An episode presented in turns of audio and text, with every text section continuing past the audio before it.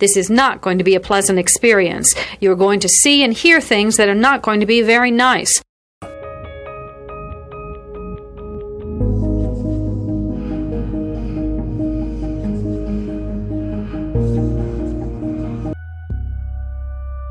Experts divide serial killing into two general types organized and disorganized. An organized killer brings everything he needs to complete the murder. A disorganized killer improvises. Begin.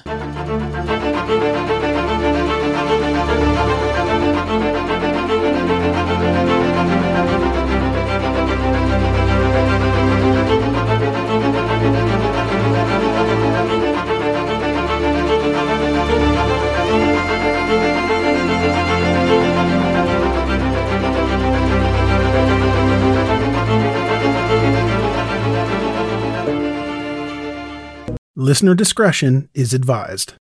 In this week's episode, a judge orders that Lori Vallow will not face the death penalty for the alleged doomsday murders of her son and daughter, as well as a surprising defense strategy in a case of a woman charged with the death of her boyfriend after he suffocated in a suitcase while she watched. But first, breaking news as the son of convicted killer Alex Murdaugh has publicly denied any involvement in the 2015 death of a teen boy, which authorities are now investigating as a murder. Today, we are joined by Peter Tragos, a civil attorney focusing on victims of wrongful death, in addition to his criminal defense practice. Peter is also a legal commentator and host of the Lawyer You Know podcast on YouTube. Peter, welcome. Thanks for having me. Uh, before we jump in, uh, could you tell us a little bit about your background and your current practice for listeners? Sure. Yeah, I, I grew up in a family with a dad as a lawyer. My dad is a criminal defense attorney. He was a state and federal prosecutor.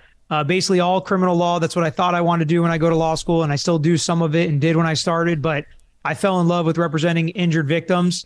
We focus on catastrophic injuries, wrongful death, car accidents, trip and fall cases. Anybody that's been injured when they weren't doing anything wrong, but someone else's mistake, negligence, or actions caused them some harm or death in their family. And we fight hard for them and realize how it can be such a catastrophic loss and effect on somebody. So that's really what we focus on. We do a lot of trial work, which is what kind of drew me in and led me to start talking about these trials that are now being filmed and streamed and such easy access to the public, which I think is really important for them to help understand what this process is like if it happens to you or a loved one, so it can be less daunting when you go into that courtroom. Um, and I think that, as you know, I'm sure a lot of people text you and ask you questions when cases are going on. A lot of people don't necessarily lawyer, uh, know a lawyer, which is where I came up with the know the lawyer you know um, slogan or name to our channel. I wanted to be a resource for people that might not know a lawyer within their circle of friends or group of people that they know, and we could just be that resource for them to try to offer them some answers or some explanations as to why things happen the way that they do. Fantastic. I like that. The, the lawyer you know. Well, we are going to call upon your vast uh, trial experience in, in, these cases. I know that you follow these closely on your podcast uh, yourself. So let's jump right in. First, we go to Hampton County, South Carolina, uh, where just a couple of weeks after Alex Murdaugh was convicted of the murder of his wife and youngest son, the eldest son is publicly denying his involvement in the 2015 death of a teen. Buster Murdaugh has not been officially linked to the death of 19 year old Stephen Smith. However, news outlets and a Netflix documentary, The Murdaugh Murders, have suggested that the pair attended high school together and may have had a relationship. Stephen Smith was found dead in Hampton County. His body was located on a county road about 15 miles from the Murdaugh home. Smith, who was openly gay, had allegedly died in a hit and run, but many in the community found the circumstances suspect. This is the interesting um, evidence surrounding it here, Peter. Reportedly, Smith's loosely fitting shoes were still on when his body was found. He didn't mm. appear to have any road rash, and there was no evidence of tire tracks or broken material near where his body was discovered, all highly irregular findings in a hit and run death. Smith's mother, Sandy Smith, has crowdfunded a independent medical examiner to take a look at the case and his body will reportedly be exhumed. Buster Murdaugh is publicly pleading with the media to keep his name out of the investigation. He has issued a statement saying, These baseless rumors of my involvement with Stephen and his death are false, adding, I unequivocally deny any involvement in his death, and my heart goes out to the Smith family. In the latest development, authorities have announced through the Smith family attorney that the case is now being investigated as a murder. Peter, jump right in. What are your thoughts on how this investigation seems to be developing and, and especially how quickly seem, things seem to be advancing recently? So, I mean, with all the attention, things are going to move quicker, right? And with money, you yeah. can sometimes grease the wheels. And now both of those things are happening in this case at the same time. All the attention on everything surrounding the Murdaugh family and the uh, GoFundMe or whatever it was that she set up had a $15,000 goal. It's over $70,000 that have been donated. Wow. These attorneys that she has are the same attorneys that represent other victims of the Murdaugh family. Uh, many of the viewers of this show, I'm sure, met the Satterfield children, Gloria Satterfield, the uh, housekeeper of the Murdaugh family. The Bland Richter law firm represents them, and now they represent Stephen Smith's family. So this is a law firm that knows the Murdaugh family very well. They know how to get past certain obstacles that may be in place, and they are not afraid to take them on. However, at this point, they are saying all the right things and not putting Buster Murdaugh in the middle of this investigation, not accusing him, not blaming him as they are giving interviews on different shows. They have not, to this point, said that it was Buster Murdaugh that had any involvement in it. Here is a quick word from our sponsor. We take this few seconds off to inform you, our valued loyal listener, about the best health and fitness podcast shows from the Nezpod studios. Join us as we give you the best of the best health and wellness updates you can rely on for the treatment of chronic health problems. Classic functional medicine back to basics health tips and special updates from the best doctors in the United States of America. Check out this health and wellness podcast shows. Explore Health Talk Weekly, Healthy Lifestyle Matters, Excellent Health Digest, Healthy and Free Daily, and last but not least, Weekly Health and Fitness Corner. Also, check out Nasty Boy CC, the truest story never told fiction podcast, for that real life on the go experience with the 27 year old Golden Boy, who made our guest invite number one list. He tells us about his story as it happens in real time and in real life. It's Nasty Boy CC, the truest story never told. Go get a load of that happiness because happiness is healthy as we know it. Join us every week as we continue to provide you the best of health and fitness wellness updates from around the globe. Enjoy the show.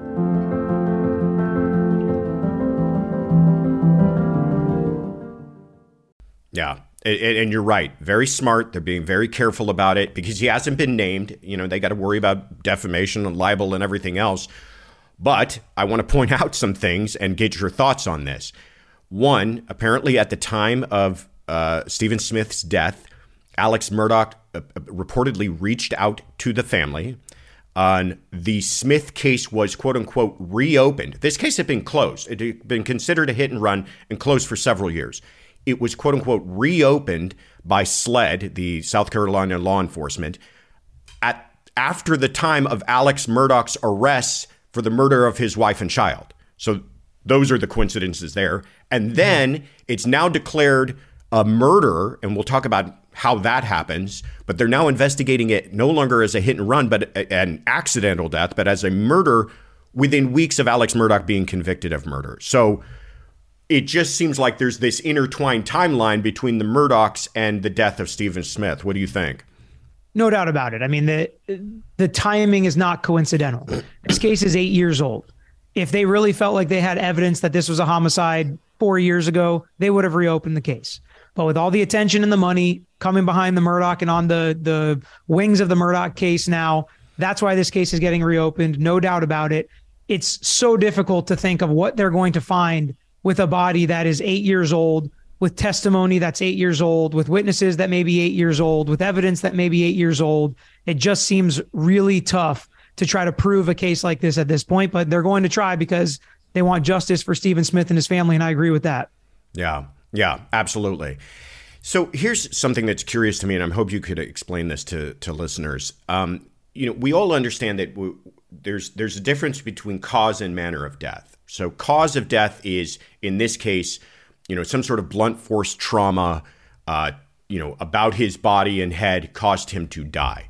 Manner of death is what a a medical examiner might conclude based upon that evidence was this a accidental death? Was this a suicide or was this a homicide? And so now they're saying this has gone from what they've considered an accidental manner of death to a homicide. They're investigating it as a murder, meaning believing that somebody did this on purpose. My question is what changed in all that time? They haven't exhumed the body yet, so they haven't performed another autopsy. So I'm, I'm assuming they're going off of the old evidence, the old autopsy, the old reports. What what? And I know I'm asking you to kind of do a little, uh, you know, guesswork here. But what do you think could have changed in the meantime for them to have made this big change in the the way they've used uh, this investigation? So some of the evidence you pointed out, I think, can point to the fact that maybe he was killed somewhere else and taken to the spot where he eventually laid to rest. He had a working cell phone, did not call any family members, didn't call his twin sister if his car, quote unquote, broke down, um, which is kind of how the story went when it was ruled an accidental death. And when you talk about it being ruled a homicide now, you can still have a homicide by vehicle. So the way that he died or what caused him to die could still be a motor vehicle, like you said, blunt force trauma, some kind of crash, but it could have been intentional. We don't know that. Or many people, and we've dealt with a lot of death cases where pedestrians are hit by cars, and many times it's not the impact with the car that um, causes the death, but the him- impact with the ground or the head with the street. So it could have been, you know, blunt force trauma to the head that they ruled as part of a pedestrian accident being hit by a car and then landing on the street, where now maybe there's something to indicate, or there will be something to indicate, or they will be looking at if it was some kind of tool or weapon or something used for the blunt force trauma at the head. But it would seem at this point, the only thing that could change this investigation without another autopsy would be the evidence you mentioned off the top that would indicate the body was killed somewhere else and moved, which would then rule it a homicide. Yeah. This is purely speculation, uh, uh, what I'm about to say here, but my my thoughts were too because because they're not the law enforcement's not being entirely forthcoming about any kind of developments. They're just saying, "Hey, we've we're we're taking another look and we're looking at this as a homicide." My thoughts are the Murdaugh family is no longer the dynasty and has control over that low country that they once did. Murdaugh, Alex Murdaugh, is now locked away. I'm wondering are witnesses who were perhaps reluctant to speak way back when, when this death first occurred, are people perhaps more um, uh, feeling free to speak? And are people perhaps coming forward? Again, this is speculation, but to me, that would be a significant development that would explain one, this kind of recent activity, and two, their now changing of the way that they view this case. What do you think? I mean, witnesses and law enforcement both look at the Murdaugh family very differently now than they did eight years ago. So yeah. I think that's very plausible. And I think that's the type of thing that would turn around an eight year old case. Absolutely. Uh, last point on this before we move on. Um, it, it, we're, we're seeing this a lot. Uh, we're seeing where podcasts have played roles in cases and investigations and bringing to life old cases. Uh, we saw that with Kristin Smart. A, po- a, podcast had a lot to do with why that case was uh, had another look taken at it, and now it led to a conviction. This case has had a lot of attention as well, especially this Netflix documentary, which talked a lot about the death of Stephen Smith. What do you think that played a role? Do you think stuff like that should play a role? Is this good that we're starting to see this trend? So, so as with most things in life and in our world, right? I see a lot of positives and negatives to the media attention, the podcast, YouTube, whatever it is, where people are are talking about these things. There's a lot of positive. We understand the system. We can help get a lot more potential witnesses and a lot more evidence that may not have come forward in the past without the technology um, and things like media attention, like we have today. A lot of justice has been served by media attention. But then we see the flip side where we see people get crucified in the media, people get maybe canceled too quickly or inappropriately. We see wrongful accusations um, and very direct and strong accusations that just happen to be absolutely wrong and could potentially uh, ruin people's lives. We've seen people who are accused of crime get convicted in the court of public opinion before in a court of law, which is the exact opposite of how it's supposed to be in our free country. And we're also seeing um, the the influx of cameras and recording audio and and uh, video equipment in the courtroom, like trials like D- Johnny Depp um, and other high profile trials that we're able to watch together and discuss. But people take it too far and they abuse a good thing. And now courts are reacting. And multiple courts like this Lori Vallow, Chad Daybell case we're going to get to had cameras and microphones in the courtroom and the judge removed them. And there are other trials where lawyers are filing motions to remove cameras. The Gwyneth Paltrow trial that's going on right now, they have a court order that cameras cannot be pointed directly at Gwyneth Paltrow because people get a little bloodthirsty and they want their uh, money shot and they want to look directly at every single facial expression either a celebrity or a criminal defendant makes. And we are moving too far into the sensational sensationalization. What is that? What is what is that word I'm looking for? No, that's um, right. As opposed to just watching a trial as the public. And so I do think there are positive and negative elements to all of this. Yeah, excellent points. All excellent points. Well, this case uh, seems to have a, a, media fever that doesn't seem to be going away. So we will continue to watch it and, and the developments on the investigation of Stephen Smith's death. Let's move on to the case you alluded to out of Boise, Idaho. As the trial for alleged doomsday killer Lori Vallow draws near, a judge has ruled that Vallow will not face the possibility of capital punishment. The ruling comes from Judge Steven Boyce after prosecutors announced back in May of 2022 that they would seek the death penalty, noting that the murders were particularly heinous and exhibited, exhibited pardon me, utter disregard for human life. Vallow, along with her latest husband, Chad Daybell, stand accused of the murders of Lori's children aged 7 and 16, as well as the killing of Chad's late wife, Tammy Daybell. Lori's children were missing for several months before they were found buried on Chad Daybell's Idaho property. It is believed that the couple shared extremist beliefs based on apocalyptic novels authored by Chad, which loosely referenced aspects of Mormon ideology. In their motion to dismiss the death penalty, Vallow's defense cited Lori's documented mental illness and the prejudicial effects of extensive media coverage that you alluded to on potential jurors. Vallow's defense also argued that there were discovery violations committed by the prosecution and that the state of Idaho itself and this is interesting, was unable to execute death row inmates due to a lack of the necessary chemicals. To that end, Idaho recently passed legislation to reinstitute the firing squad in execution if execution drugs are not available. While Vallow has gone through multiple hospitalizations in attempts to restore her competency, her trial now has a start date of April 3rd, barring any further setbacks. Peter, does this ruling surprise you? Um, you know, here, we, putting aside where wherever your politics fall on the death penalty itself, here we have an example of one of the more heinous types of murders you can think of. Two innocent children killed at the hands of their own mother, according to the allegations. And the judge takes the decision to pursue death out of the hands of jurors. What, what are your thoughts on this? So it surprises me to the extent that in the beginning of the case, the judge was pretty hard line saying, I'm not going to sever these two cases between Lori and Chad. That's been a big discussion throughout multiple times. Her husband has asked to sever the cases. Judge kept saying no. Um, he continued pushing this case along, allowing the death penalty, kind of giving the state everything they asked for based on the fact that the charges were heinous and showed utter disregard of human life. Um, however, the the tone has kind of changed. Uh, and it's because of, I think, some of these discovery violations, the speedy trial issues. Lori Vallow demanded a speedy trial. Chad Daybell continues to ask for continuances. So he was forced to sever the trials in the interest of justice.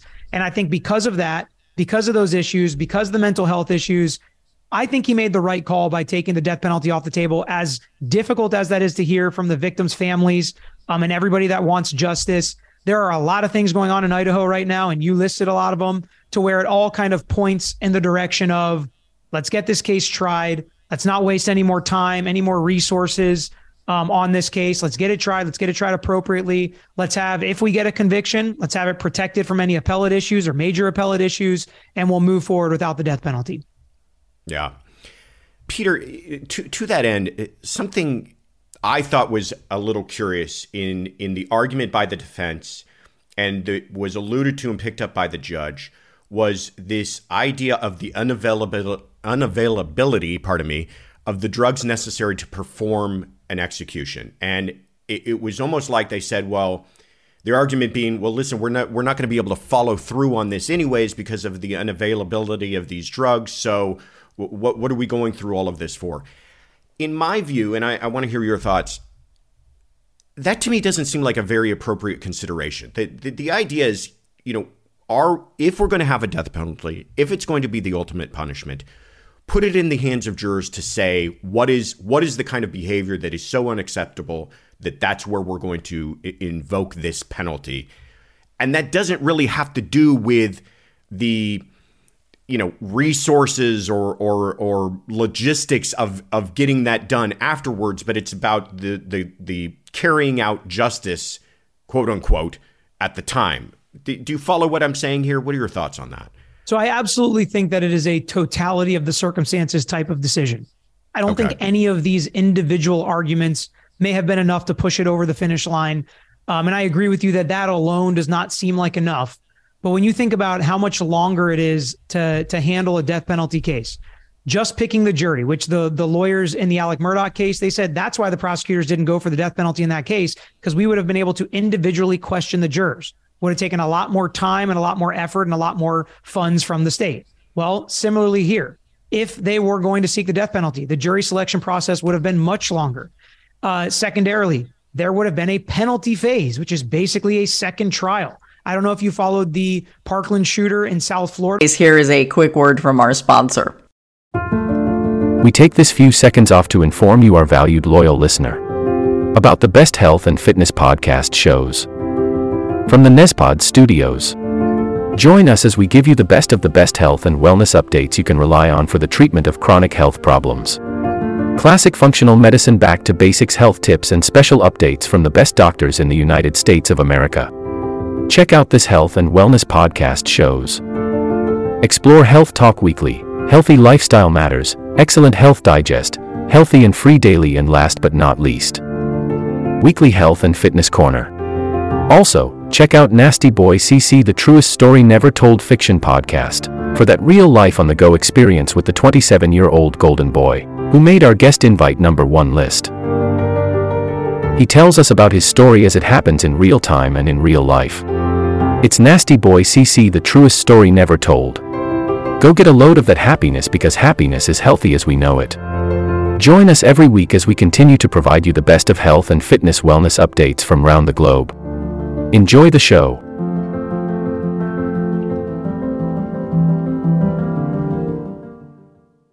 the Nikolas Cruz trial, that was just a penalty phase trial. And you saw how long it took and how excruciating it was.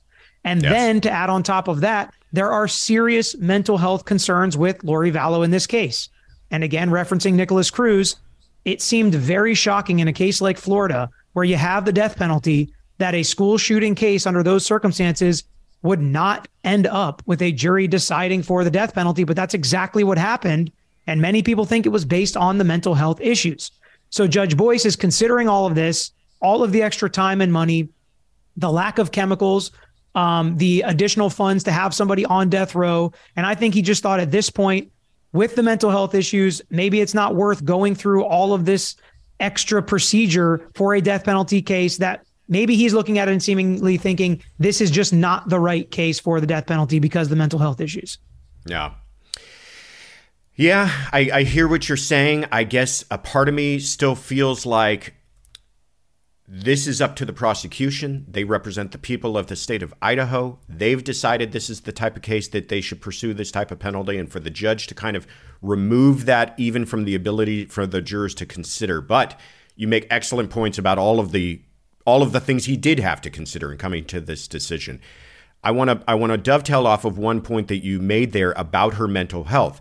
Idaho does not have an insanity defense, but do you think her mental health will play a role in this trial nonetheless and how do you see that playing out? So I don't. I don't think it's going to play out in the guilt phase of the trial. That is what Lori Vallow's attorneys have filed in court documents that they are not necessarily going to have some kind of mental health defense. They have not put on, and, and they said that that was at the request of their client.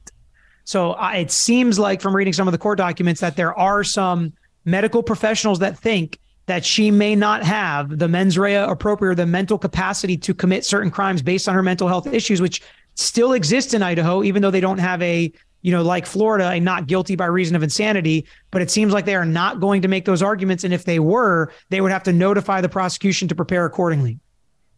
Yeah.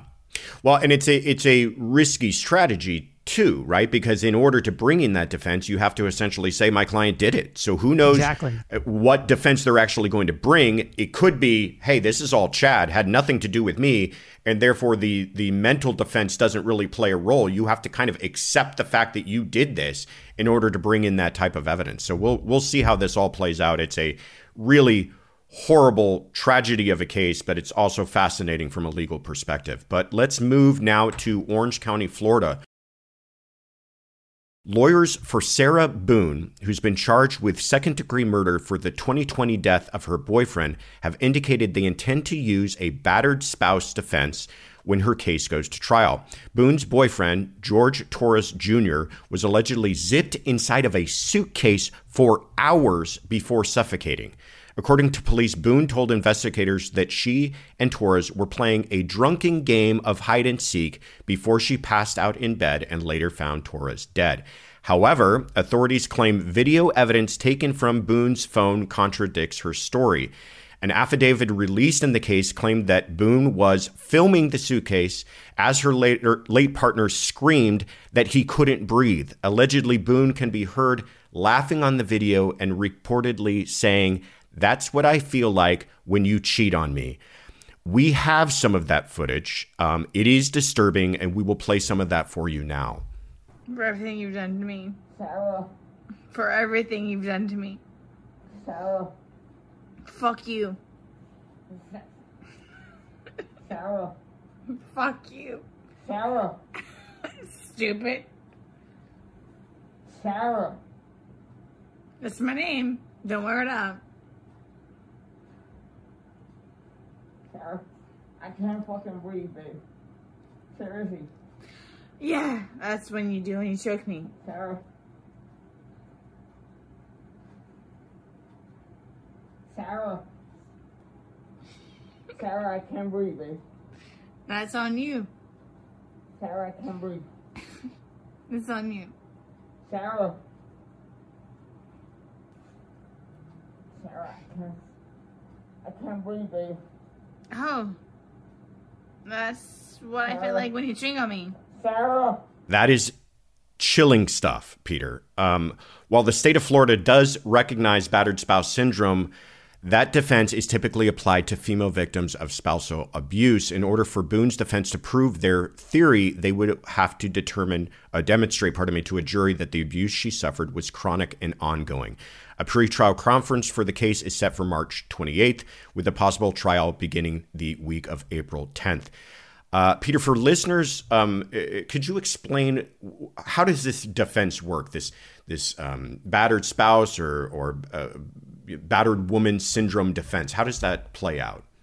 It's not a ton different from self defense, but it's in the context of uh, intimate partner violence, which a lot of people learned about in the Johnny Depp case, or domestic violence, where you have a relationship where there is an abuser. And like you said, it's chronic and ongoing. And to put it in this context, Sarah Boone would have had to felt like they were playing a game. She zipped him in there.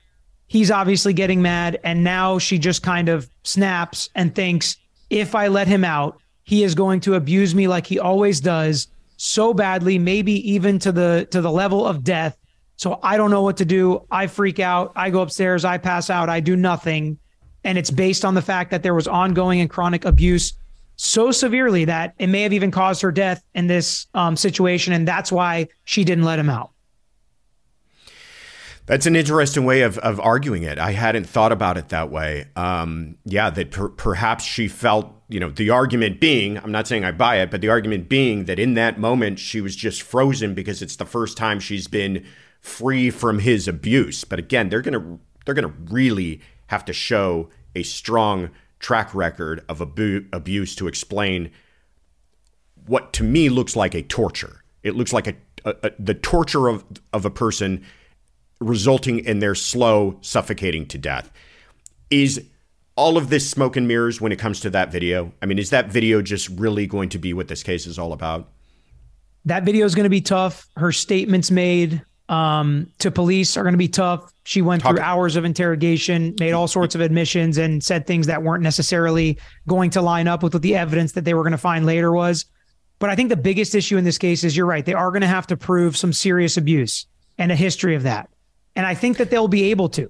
However, it goes both ways. Both of the individuals in this situation, the defendant and the victim, have both um, been at least accused of domestic violence, had law enforcement show up where they were the aggressor or they were the abuser. It is not a one way type of abuse situation in this relationship, as documented by prior police calls and um, court records.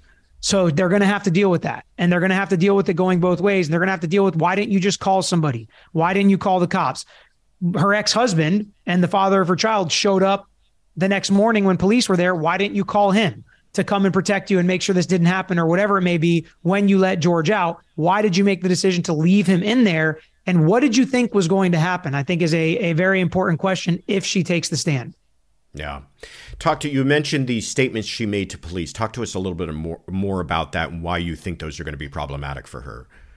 So she was really inconsistent in those statements. Um, one minute everything was so great, they had such a great relationship. The next minute, uh, George was abusive and she was scared of what he was going to do, and she was always trying to help him, and he was always so negative.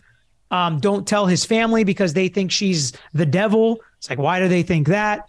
Uh, she said that they were not drunk. And then if you listen to the video, some people have said it sounds like maybe she's slurring some of her speech. Um, she said it was, you know, a joke and they were just playing hide and seek and everything was great and they were happy with each other. You watch those videos, it does not seem like she's very happy. It definitely doesn't seem like he's having a good time.